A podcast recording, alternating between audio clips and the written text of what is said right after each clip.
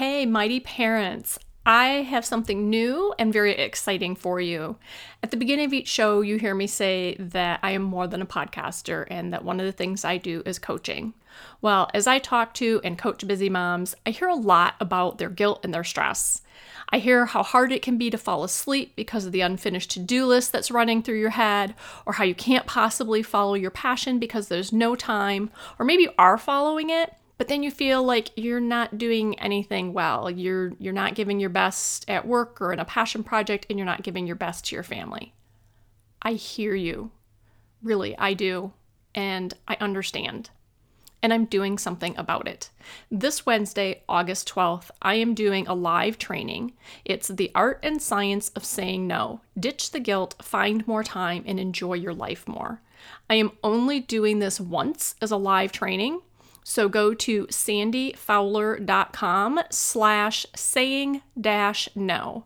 sandyfowler.com slash saying dash no and see what it's all about and whether it's right for you.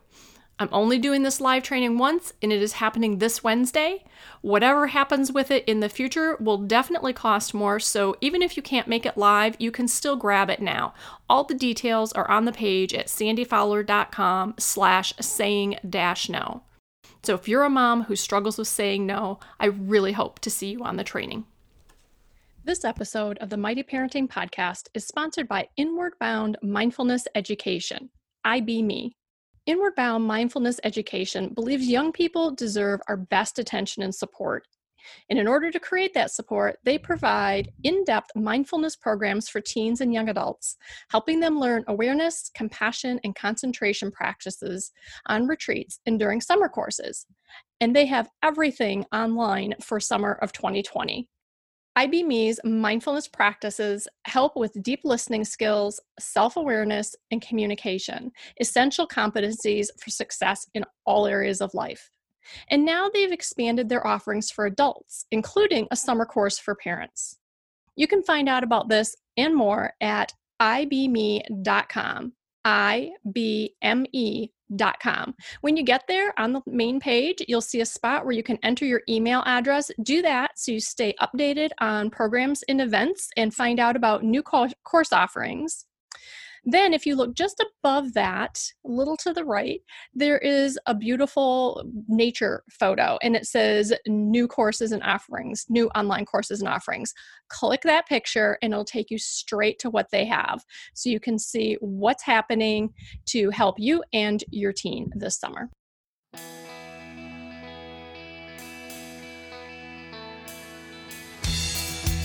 Welcome to Mighty Parenting, the podcast with real raw, and relevant talk about raising teens and parenting young adults.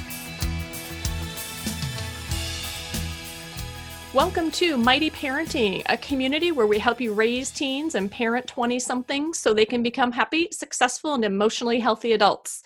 I'm Sandy Fowler, stress relief coach, emotional wellness speaker, and host of the Mighty Parenting podcast. Thank you so much, parents, for your support of this show. Whether you are sharing the podcast with friends, writing in with your appreciation and questions, or frequenting our sponsors who are keeping us on the air, I am very grateful. And I create this show for you. I couldn't keep it going and growing without you. So thank you. We hear a lot about college. We hear it from our high schools, we hear it in the media. We also hear a lot about college debt.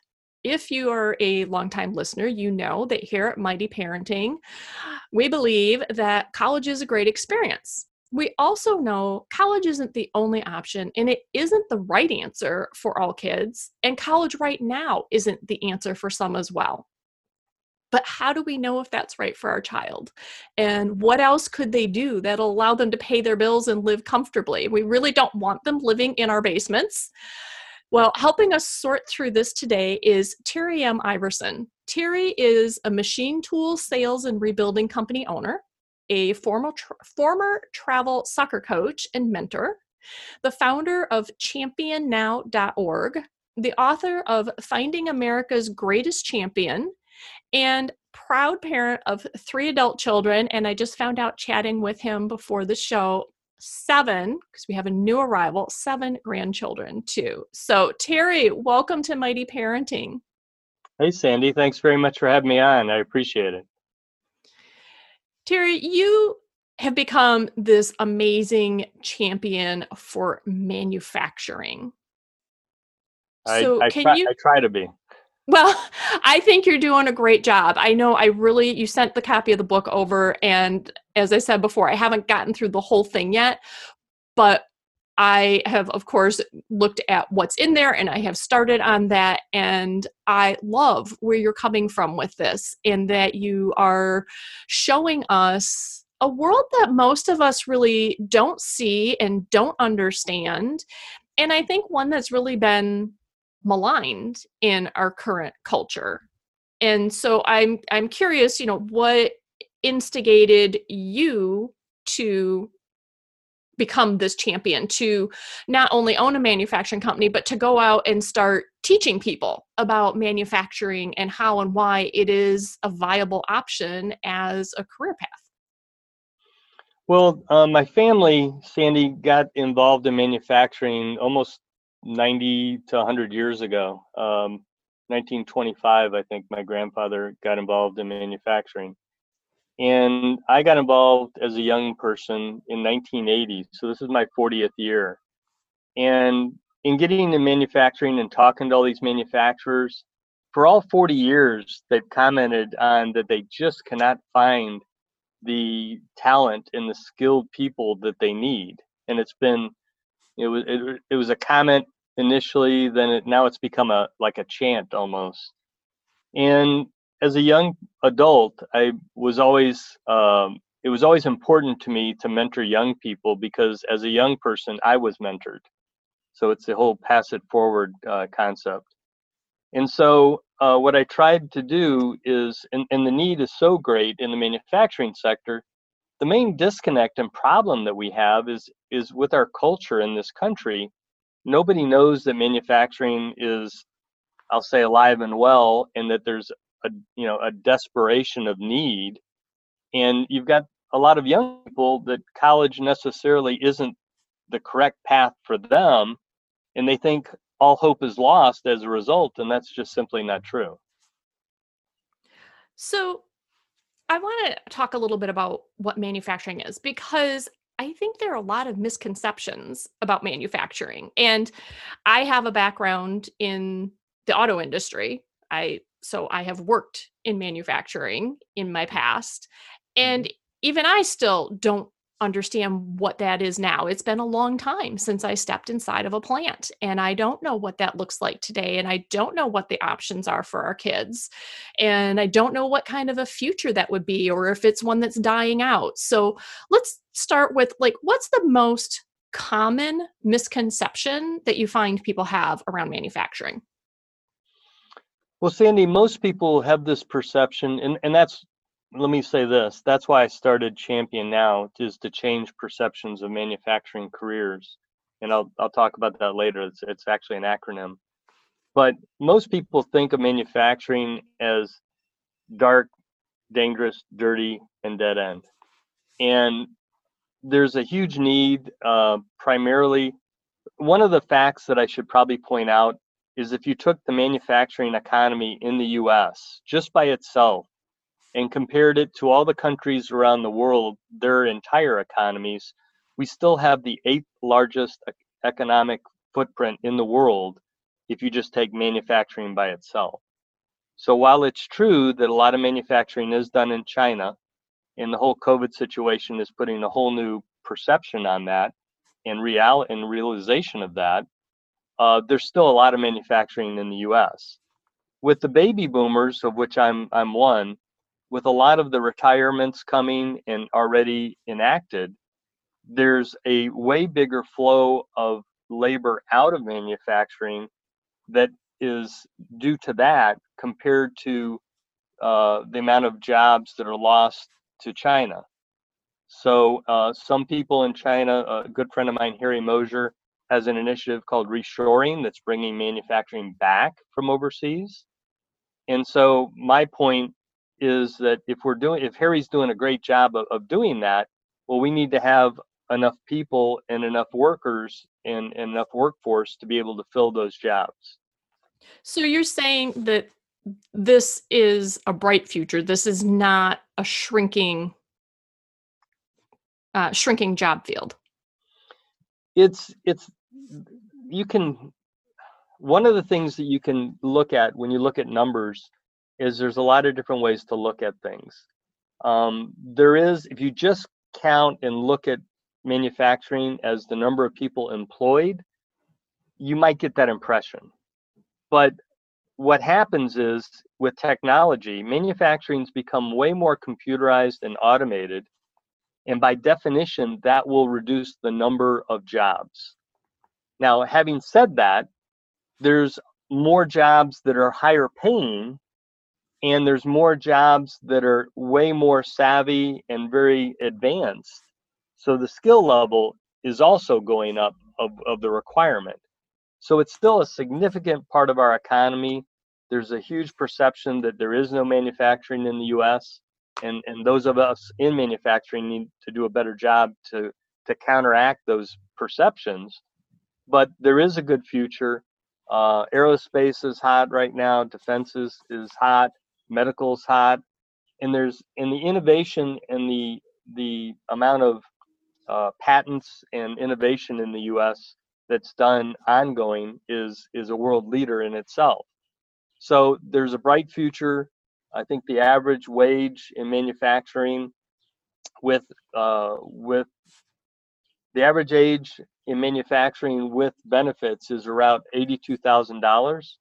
Now that's no by no means the beginning wage, but the average wage is eighty-two thousand with benefits or thereabouts and our kids can live on that. They're not going to starve because I know that is one of the concerns that parents voice when they see that their child is not interested in college, not excited about college, or maybe they would be willing to go, but they're looking at going, I have absolutely no idea what I'd want to do.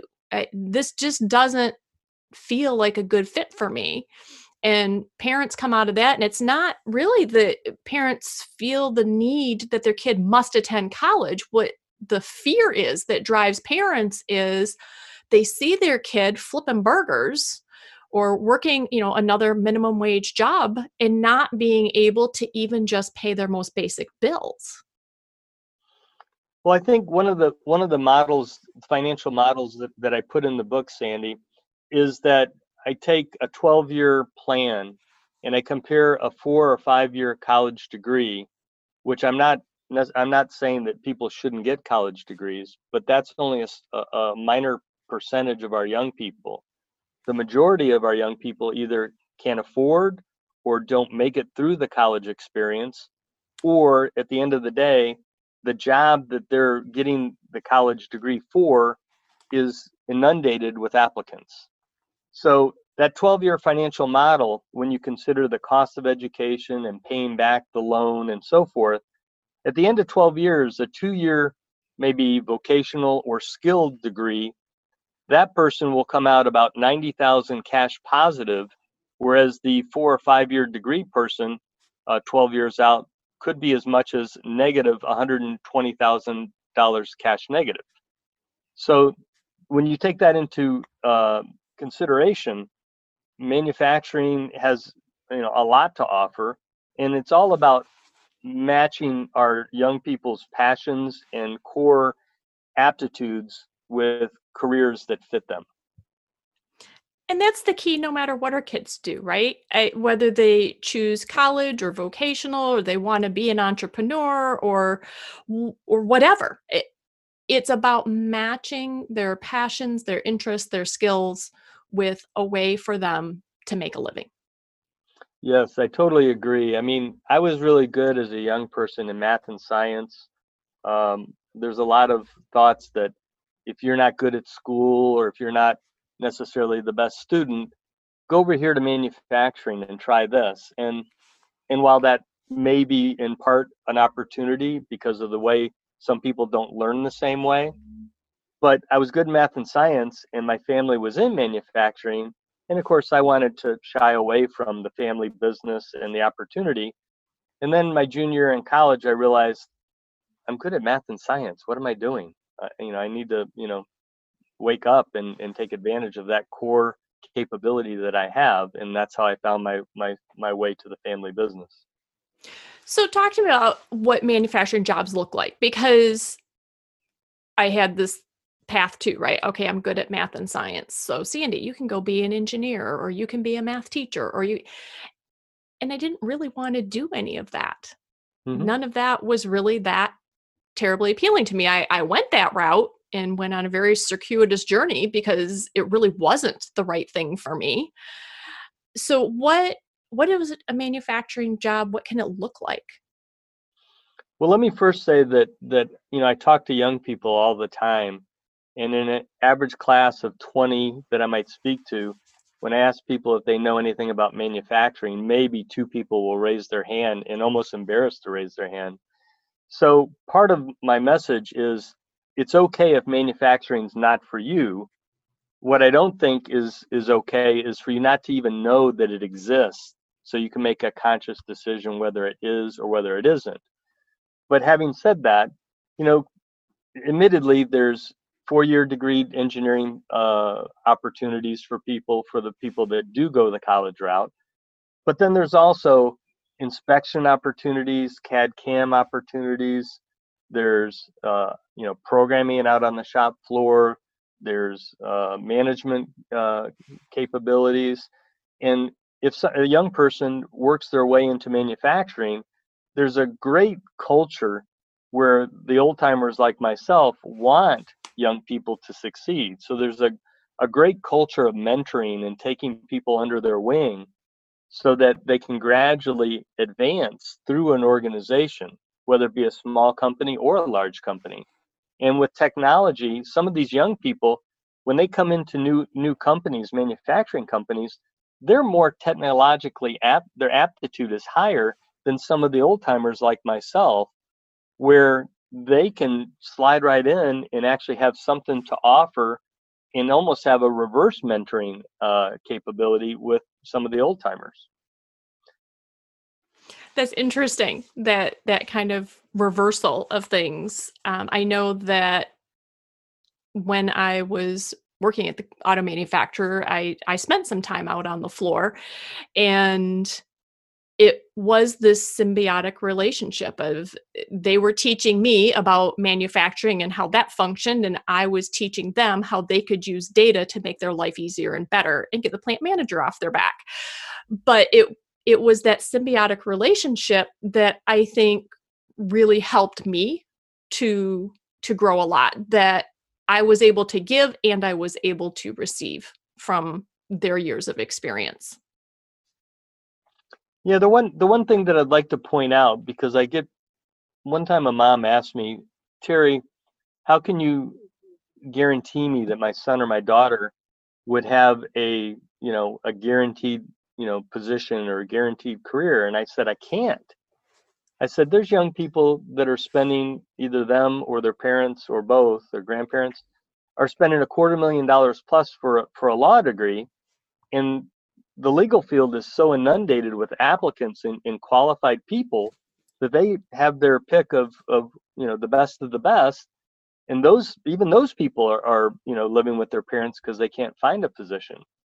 So the more skilled and the more value added you are in anything, but in manufacturing, eh, eh, that be the case, the more you have uh, something to offer to a potential uh, employer and for a potential career. But it's ongoing. Technology changes. So it's not that you go, and this is true about anything, I might add, that you go for an education and let's just say a two year degree or a certificate or a credentialing to get into manufacturing and the learning doesn't stop there. Technology is evolving, and everything in manufacturing is becoming so automated and so computerized. I'm here to point out that young people are well positioned to really to step in into a, a slot that has a huge void. What types of skills? You said, you know, the more skill, the more value added you are. What types of skills would it be good for our kids to develop or what types of skill sets are generally considered to be valued in the manufacturing community? Well i think there's a gap in our in our educational system in our educational process. Um, first of all let me point out that I, i'm a big believer in internships. And internships are a way for people to uh, young people especially to figure out is this something i even want to pursue? And is this a match for me?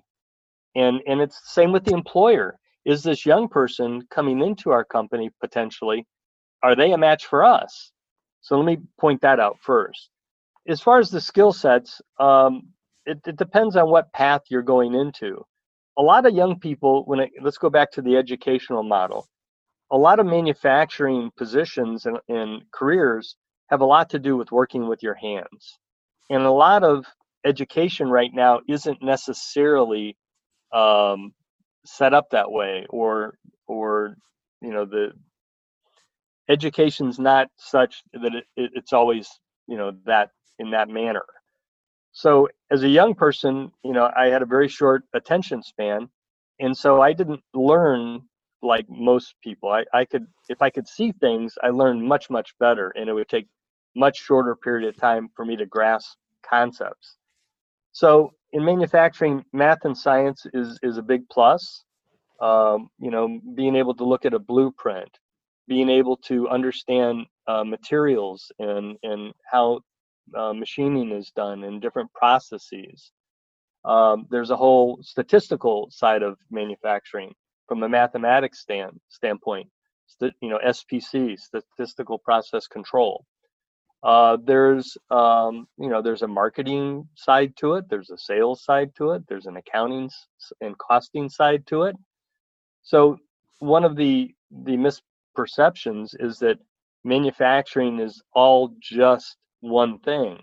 There's all sorts of associated careers and skill sets that support manufacturing as well. There's an hr side to it. So there's many different career sets and there's many different skills but the one thing I also say that I speak a lot to young people about is problem solving and communication. That's one thing that's missing in our culture right now is we're not teaching our young people, in my opinion, to problem solve. And so manufacturing every day there's problems that need to be solved and young people need to step into those uh, capacities and capabilities and be value added for employers and i'm hearing that across the board. We've heard that from other guests. I've shared that I've had that conversation with employers, with college professors, with all kinds of people that our kids need the soft skills and they they aren't having the opportunity to develop them like they have in the past. But I wanted to go back. I had uh, a comment and a question so you talked about SPC, statistical process control, and that's actually the arena I worked in. And I just wanted to point out to people because I'm a, I'm a little tuned in to math issues with my husband being a tutor and that being my background. I want to point out that when we say math, we are not talking about kids needing to be able to do high level math when you if you're talking about your kid having strong math skills it is not that they can do calculus it's that they have basic operational math skills. So don't let um, higher level math issues turn you off from pursuing that. Correct me if I'm wrong there, Terry, but that that's the way it was many years ago when I was working in that area. No, you're you're really you're spot on, Sandy. Um, I love math. Uh, I took a lot of calculus, a lot of pre-calculus, uh, differential equations in college. I went the engineering route. So I would point out that if you're going engineering, then I would say the high end math is is necessary. But but so many uh, uh, opportunities and careers in manufacturing, it's the algebraic and geometry that we're talking about, not the calculus differential equations. So you have the engineering sector that that would involve that, and that's four and five year plus degrees. But then you have the other, you know, two year or stackable credentials or certification certifications uh, that would be algebra and geometry based. And I totally agree with you on that. Okay. And then you talked about, you said, you know, there's um, marketing, sales, accounting, and cost side. Now, are those areas that you need a four year degree to get into in manufacturing? No, I would say no. I you know I think there's a whole change in this country in our culture that people in the manufacturing sector and in other sectors are realizing there's a lot of people that would require college degrees, you know, large corporations that are saying, you know what, we need to rethink that.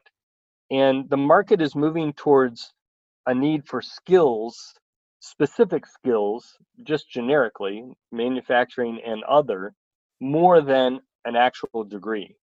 And so I think you'll see as years go on, you'll see that change propagate itself more and more, where certainly you'll have to prove value. You know, I'm not going to tell any young person that they're that they don't have to prove value to an employer. They do. And some of these young people aren't good at articulating. The next generation has a very difficult time uh, coming through and being able to verbally and and articulate their value that they offer. And and there's almost a need to mentor our young people in just being able to do that uh, when they get in front of a potential employer. And what are some suggestions that you have for our kids for developing you know what types of skills should they be looking at developing to help provide that value? Well i think you know with the advent of texting and the internet and email and just the way our young people right now communicate and interact you know parents and, and young people alike need to kind of go back to the basics and realize that human inter- interaction is is still very necessary.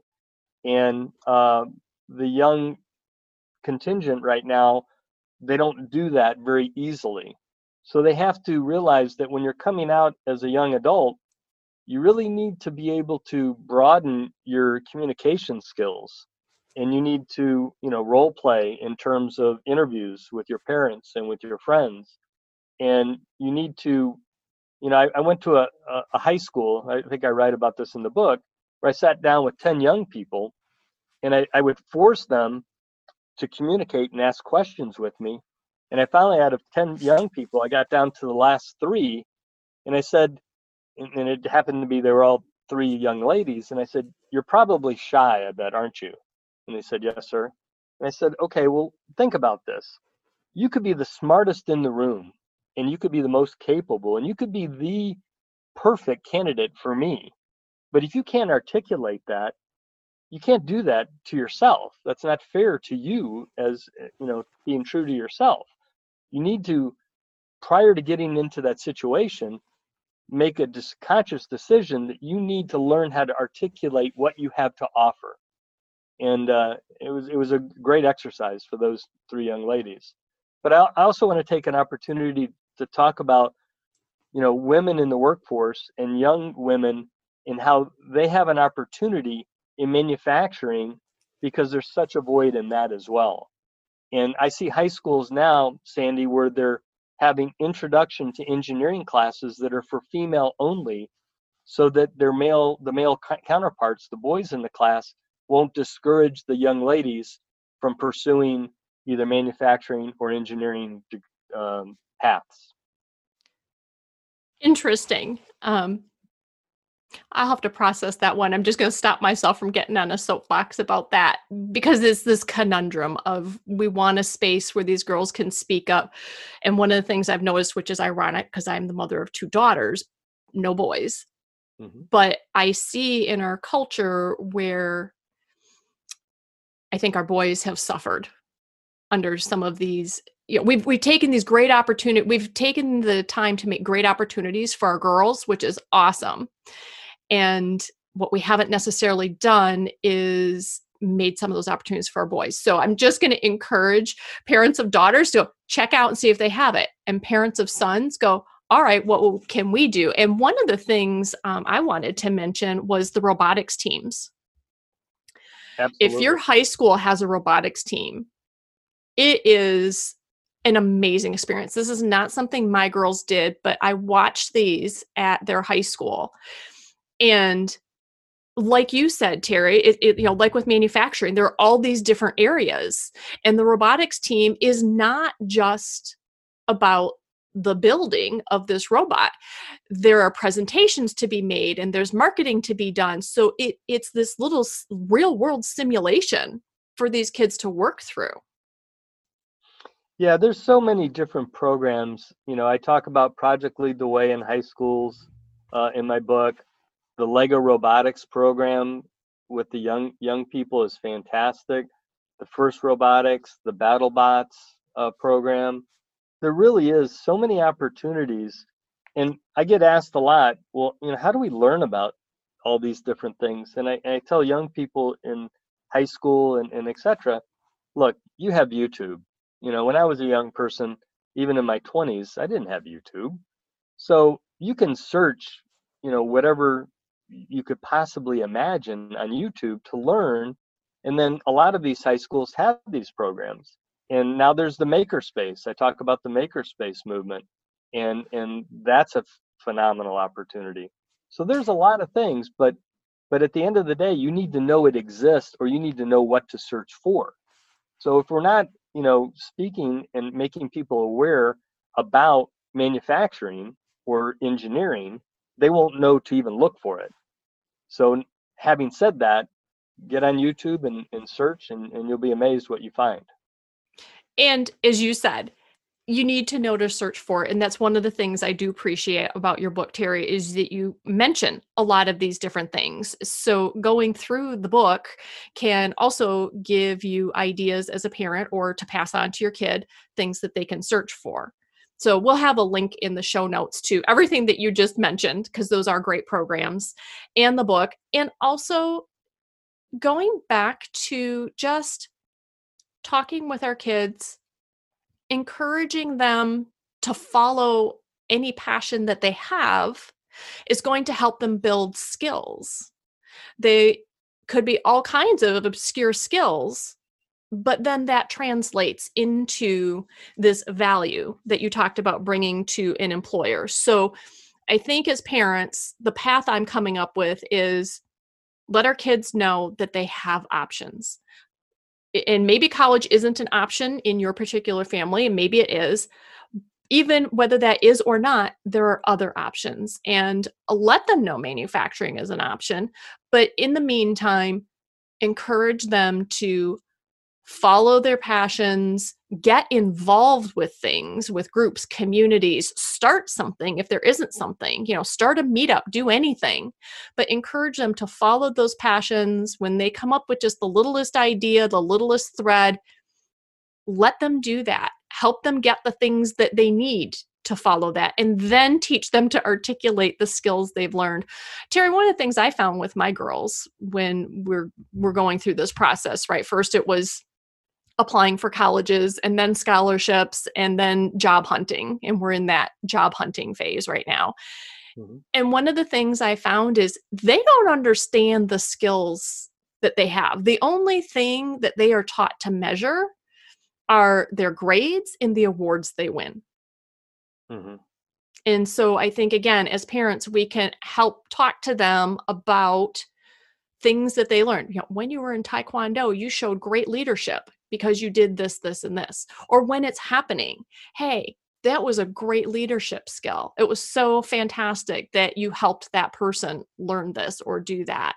And I think encouraging those things goes back to your your point on being part of a community, being able to communicate and and have some soft skills to be a valuable asset to an employer. I think, Sandy, one of the things that I point to, out to young people, and I say it in the book, is is that you need to show, you know, grades when you're when I'm hiring and when people in our industry are hiring, grades are important, but they're not everything. And mm-hmm. having the tenacity to to follow through. Um, I tell young people arrive early, leave late, and and be honest and tell the truth. And, you know, I could look at a candidate that's a C plus student.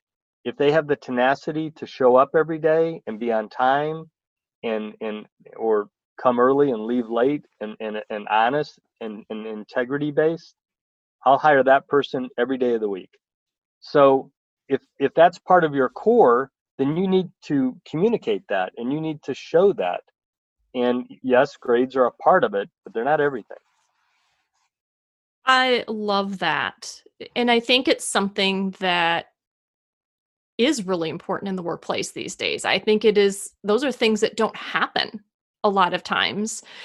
And yet, again, we don't think to point out to our kids, hey, look, this is something you do that is valuable, that is valued, and it is something that they can bring up in the job interview is not necessarily the awards and the accolades, but that that they are there, that, that bring up their values, that they're there, they're honest, they are trustworthy, and they are tenacious. And yes, I got a C, and I got that C through tenacity. And this is what I learned from getting that C, which is, again, just um, a path we don't think of taking. I was wondering, Terry, you have seven grandchildren now. So, mm-hmm. congratulations on the seventh there.